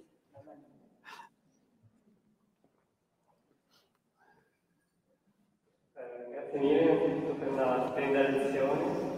A me sarebbe, diciamo, interesserebbe per allungare ancora leggermente il discorso il poi, dopo la parte dell'impero occidentale, dal punto di vista romani in Oriente, quindi ovviamente per esempio Anna Cornea, che appunto dà un'idea molto chiara di quelli che sono eh, gli occidentali quando vengono a Costantinopoli. E mi piacerebbe approfondire un attimo quell'aspetto, come percepite invece il barbaro, comunque l'estraneo, ma sarà in prendersi l'individualità. Ma dunque, eh, c'è una specie di paradosso, se vogliamo, in questo senso, che l'impero d'Oriente, come sapete la premessa è che benché le invasioni siano cominciate sui confini dell'Oriente, sul Danubio, in realtà poi nei decenni successivi i due imperi d'Occidente e d'Oriente erano ormai molto slegati l'uno dall'altro, con elite di governo che pensavano essenzialmente alla propria parte e non a un interesse comune. E non c'è dubbio che il governo dell'Oriente ha avuto buon gioco a sospingere verso Occidente le ondate di barbari che volevano entrare. Ne consegue che l'impero romano è stato colonizzato dai barbari e suddiviso in regni romano-barbarici in Occidente, in Gallia, in Spagna, in Italia, in Africa, mentre l'impero d'Oriente, i Balcani, l'Asia Minore, il Medio Oriente, l'Egitto, sono è, rimasto, è rimasto impero romano. Quell'impero romano ha continuato la politica di accettare barbari, farli entrare. L'impero romano d'Oriente, che poi noi a un certo punto cominciamo a chiamare impero bizantino, e che dura, come sapete, pur trasformandosi enormemente nei secoli, ma dura altri mille anni, fino a quando non arriva il sultano Fetih, il conquistatore Maometto II nel 1453. L'impero bizantino continua a essere a tutti gli effetti un impero multietnico, le cui elite greche e cristiane, nonché romane per ideologia, però sono fatte da illirici, da persiani, da armeni, da arabi, da gente di tutti i tipi possibili e immaginabili. Tuttavia questo impero, che sul suo territorio appunto pratica assolutamente la multietnicità, ha il dente avvelenato con i barbari biondi. Li chiamano proprio così, eh? nei trattati militari bizantini si spiega come si fa a combattere con gli arabi e invece a combattere con i barbari biondi si fa in un altro modo. I barbari biondi li vedono male, eh, hanno la sensazione che il mondo romano in Occidente è caduto sotto il dominio di questi barbari. L'Occidente non perde occasione per ricordarglielo. Eh? Sapete che questo è, è il momento in cui nel mondo romano comincia a emergere un concetto di Europa come zona con un suo destino politico diverso. L'impero romano di per sé era un impero, per carità, con un centro in Europa, ma di fatto spalmato su tre continenti e dove l'Europa di per sé non aveva nessun significato politico, ma nel momento in cui è l'Europa che è stata occupata dai barbari, allora si comincia a parlare di Europa. Gregorio Magno scrive a Costantinopoli, inizio del VI secolo, dicendo, eh, del VII secolo, scusatemi, ovviamente, intorno all'anno 600, Gregorio Magno scrive a Costantinopoli dando la sensazione che quello che resta del mondo romano in Occidente avrebbe tanta voglia di un aiuto che arrivasse dai, dai fratelli d'Oriente e però si sta un po' scoraggiando. C'è una lettera in cui Gregorio Magno scrive all'imperatore dicendo non dimenticatevi dell'Europa caduta sotto la legge dei barbari. Ecco.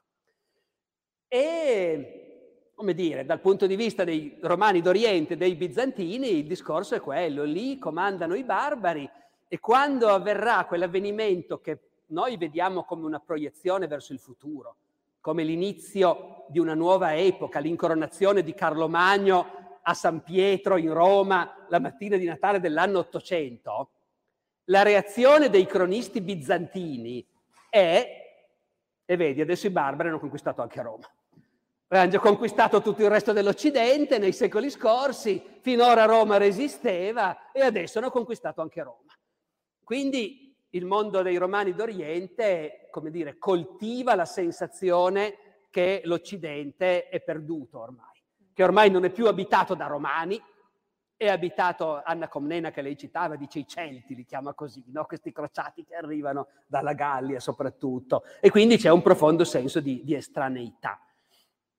È anche interessante vedere come reagiscono i romani d'Occidente, perché ben inteso, appunto, attenzione, la formazione dei regni romano-barbarici vuol dire che a un certo punto smette di funzionare un governo, il governo dell'imperatore d'Occidente.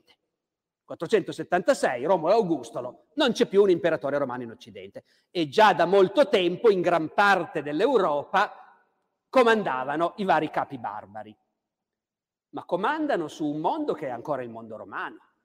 I barbari sono dappertutto una piccola minoranza. In tutti i regni romano-barbarici all'inizio la stragrande maggioranza della gente sono i romani che c'erano già prima. Poi dove arrivano i goti, li, voi li trovate perché si fanno delle capanne un po' diverse, no? ecco, quindi, eh, ma la, la maggioranza della gente è la stessa di prima.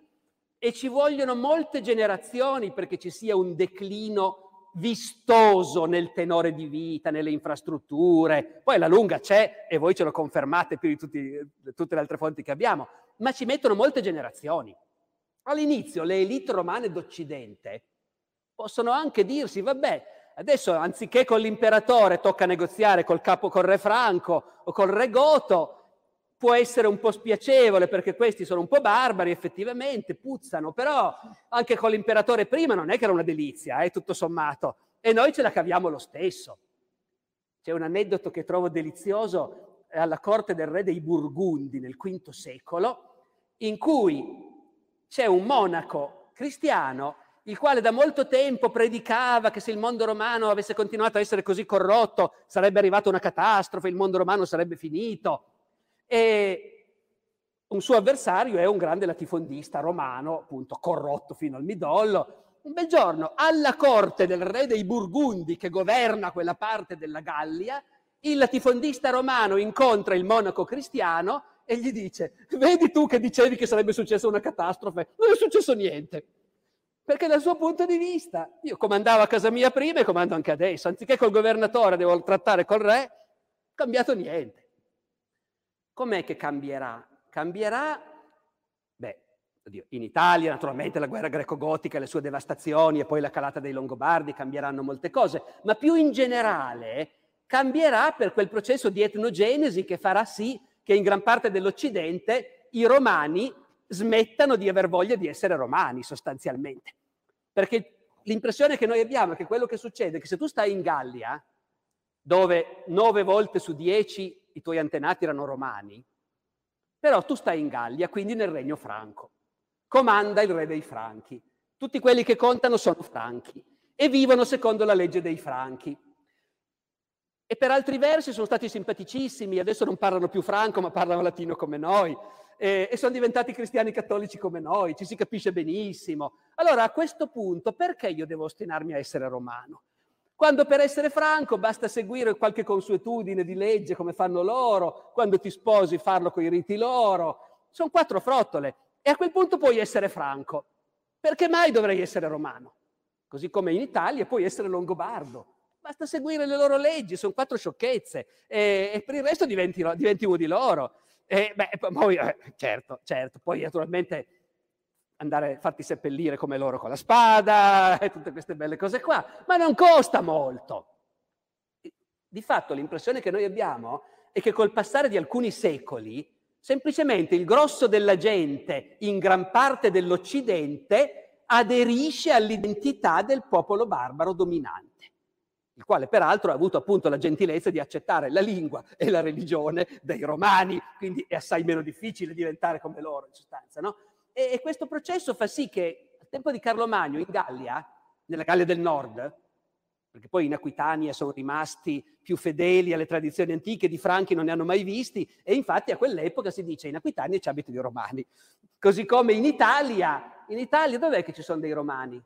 Eh, sì, lì, in quel posto lì, che i Longobardi hanno conquistato molto tardi, Ravenna e dintorni, che infatti si chiama Romagna, eh, perché lì sono romani.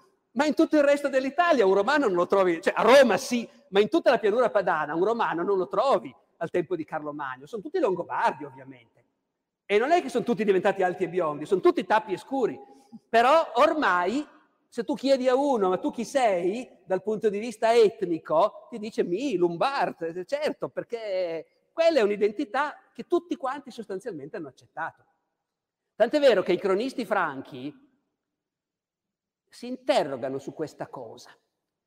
Noi sappiamo che la conquista franca della Gallia è un mito, i franchi non hanno mai conquistato la Gallia, si sono stanziati col permesso del governo romano nel nord, nell'estremo nord, e poi il resto della Gallia del nord, quando è caduto Romolo Augustolo, i notabili e i vescovi si sono riuniti e hanno detto chi ubbidiamo adesso?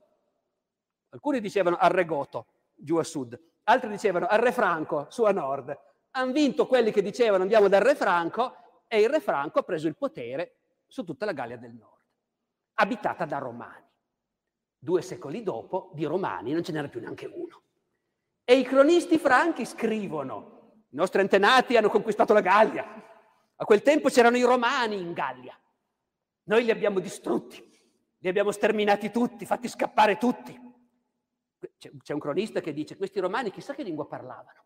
Lui scrive in latino, eh, naturalmente, eh, ed è così, eh, si creano queste idee completamente fallaci perché non hanno potuto percepire, siccome è una cosa accaduta sull'arco di molte generazioni, questo processo di etnogenesi per cui l'elemento romano in realtà si è fuso con l'elemento barbarico.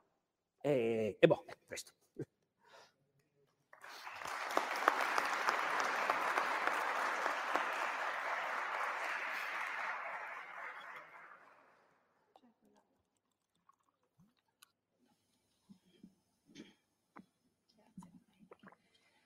Eh, grazie, anche io volevo ringraziare per eh, l'interessantissima lezione e io mi chiedevo in particolare ehm, un po' eh, se quanto diciamo, l'evoluzione di una popolazione che era definita barbara dai romani abbia, aiutato, abbia mh, sì, facilitato l'assimilazione della popolazione all'interno del, del popolo romano. Ad esempio mi chiedevo in particolare rispetto agli arabi, che probabilmente un po' come i greci erano un pochino più evoluti, evoluti sempre tra virgolette, non so che termine usare, eh, dal punto di vista degli studi scientifici, medici magari, anche rispetto invece alle popolazioni nordiche e quindi se questo quanto e se abbia aiuta- aiutato nell'assimilazione di queste popolazioni. Grazie. Ma allora, indubbiamente nel caso dei barbari del nord, diciamo così, dei barbari biondi che hanno creato l'Europa romano-barbarica, eh, loro erano prigionieri di una contraddizione. Cioè, da un lato, i barbari, ogni popolo barbaro era molto orgoglioso di se stesso, della propria identità, della propria forza. E noti che in molti casi erano popoli appena formati. Eh? I franchi o gli alamanni non sono popolazioni che esistono da secoli, sono gruppi diversi che si fondono durante le invasioni e che si danno dei nomi inventati. I franchi vuol dire i coraggiosi, alamanni vuol dire tutti gli uomini, sono chiaramente dei nomi inventati per federazioni di tribù, i loro nomi in Tacito non ci sono, e invece le mille tribù che cita Tacito spariscono quasi tutte, si fondono in questi nuovi popoli. Dopodiché questi nuovi popoli sono orgogliosissimi. Eh, noi siamo forti, siamo duri, abbiamo sconfitto i romani, i franchi continueranno fino al tempo di Carlo Magno a scrivere testi in cui dicono noi che abbiamo sconfitto i romani, gli abbiamo strappato il dominio del mondo, noi che siamo cristiani e Dio è con noi, mentre invece i romani, i cristiani li perseguitavano e li ammazzavano e noi invece siamo i veri, il vero popolo di Dio. Ecco. Però questo orgoglio estremo si unisce indubbiamente a un complesso di inferiorità nei confronti del mondo romano, c'è poco da fare. Già il fatto di dover governare sudditi romani, che sono molto più numerosi che non i tuoi, ecco, questo fa sì che in realtà i, i, capi barbari hanno una gran voglia di ricevere da Costantinopoli titoli, incarichi, medaglie, decorazioni, eh, pennacchi e divise da poter mostrare al, al popolo dicendo l'imperatore stesso mi autorizza a governare in questo territorio, a governare questo paese. E ci sono cose che non possono non copiare dai romani, la moneta rimane quella romana. E per molto tempo i re barbari fanno coniare nelle loro zecche moneta romana con la faccia dell'imperatore romano, con l'idea che se ci mettessi la mia faccia non la vuole nessuno quella moneta lì. Invece ci mettiamo la faccia dell'imperatore e così del mio paese viene accettata. Ecco.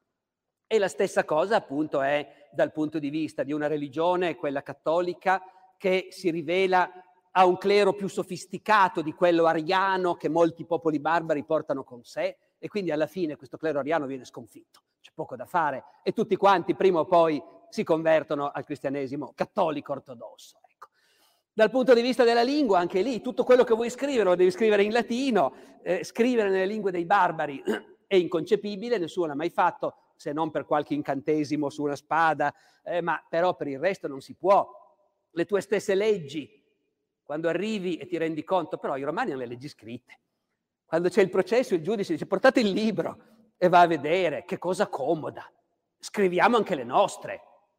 Ergo, chiamiamo dei romani che ci aiutino a scrivere le nostre leggi e che ce le scriveranno in latino per forza di cose, perché si può fare solo così.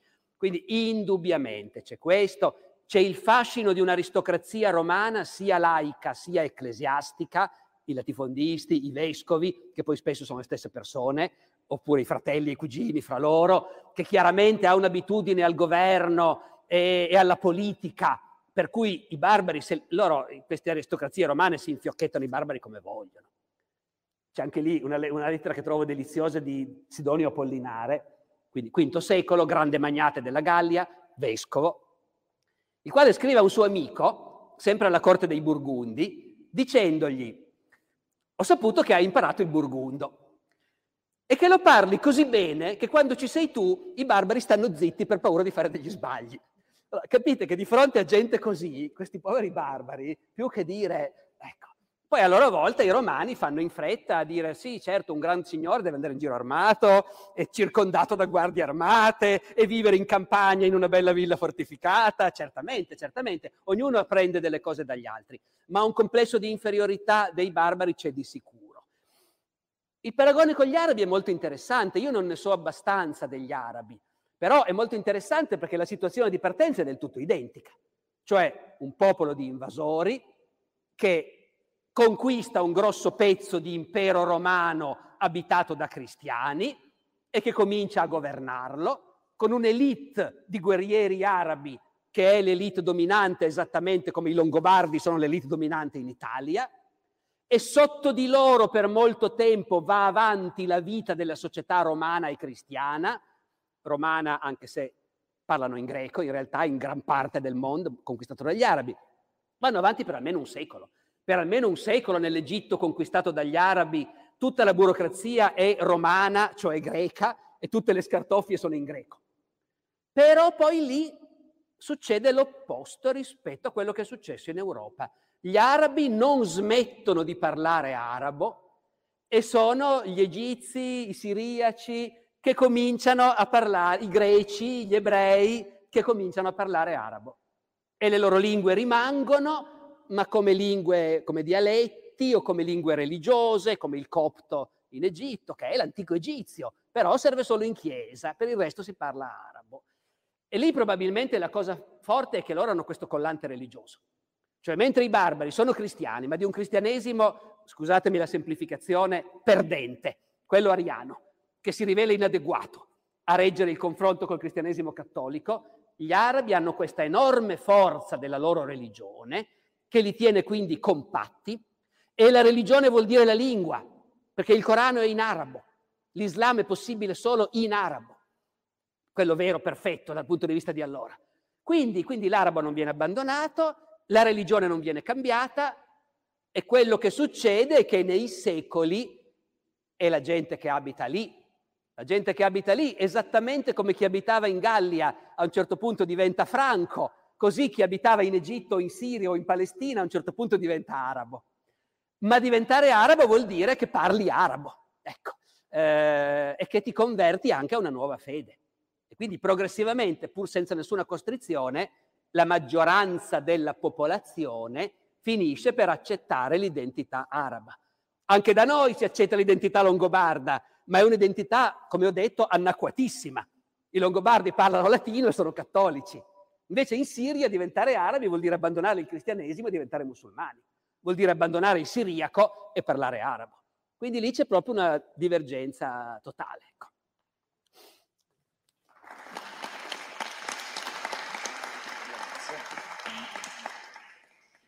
Eh, andando molto più indietro, scusi, insomma, eh, andando molto più indietro con il discorso che ha fatto, cioè risalendo quasi all'inizio, eh, lei ha detto che mh, quando le migrazioni, le prime migrazioni dei barbari all'interno dell'impero romano erano di gruppi etnici e la, la, paragonate con quelle che avvengono al giorno d'oggi, con, che sono più spostamenti di singoli individui. E la mia domanda è relativa alla nostra visione sul loro movimento, perché l'interrogativo che mi pongo è tra 300 anni, 400, quanti saranno, come vedranno le migrazioni che ci sono oggi, se le vedranno come, oggi, come noi vediamo quelle dell'epoca di movimenti etnici o meno. Eh, no, io, ovviamente, è, chiaro, che fra qualche, qualche secolo le migrazioni di oggi le vedranno in modo diverso da come le vediamo noi. Saranno informati di conseguenze che queste migrazioni avranno avuto e che noi non vediamo ancora. Ma non credo, anzi escluderei senz'altro che questo possa voler dire che in realtà anche allora era così e che siamo noi che le vediamo diversamente. Perché in realtà su queste migrazioni del mondo romano del terzo, quarto, quinto secolo, noi ogni singolo episodio lo conosciamo poco e male. Eh? Tenga conto che siamo nella più classica delle situazioni che noi dovremmo sempre ricordare e che invece spesso dimentichiamo, e cioè che noi della storia antica non sappiamo niente, sostanzialmente. Abbiamo una vaghissima idea di alcuni avvenimenti fondamentali di cui spesso abbiamo due righe in un cronista.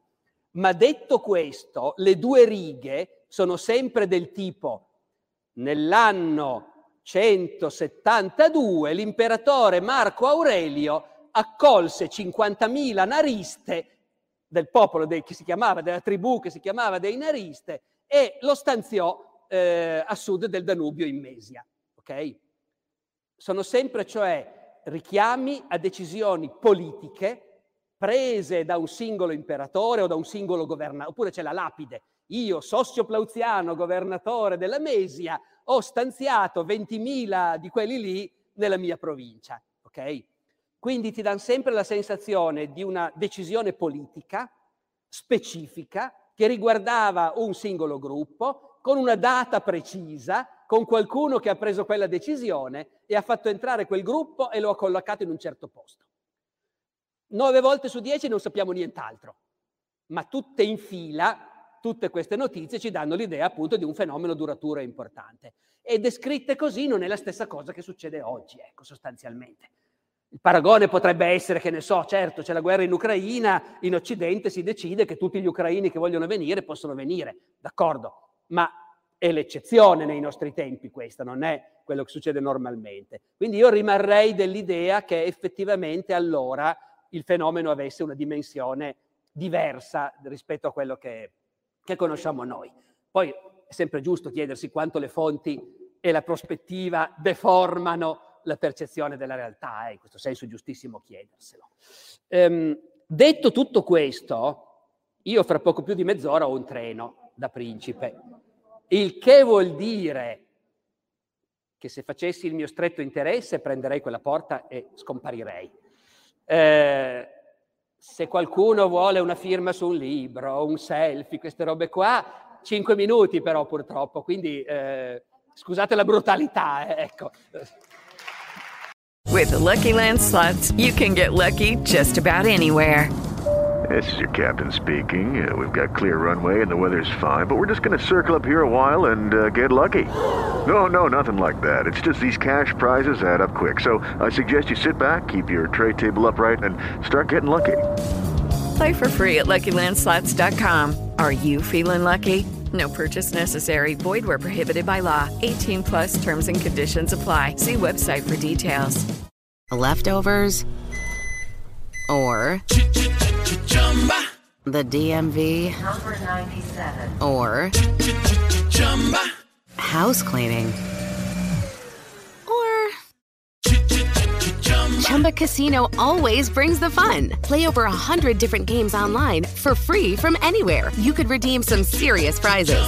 Chumba. ChumbaCasino.com. Live the Chumba life. No purchase necessary. Void where prohibited by law. 18 plus terms and conditions apply. See website for details.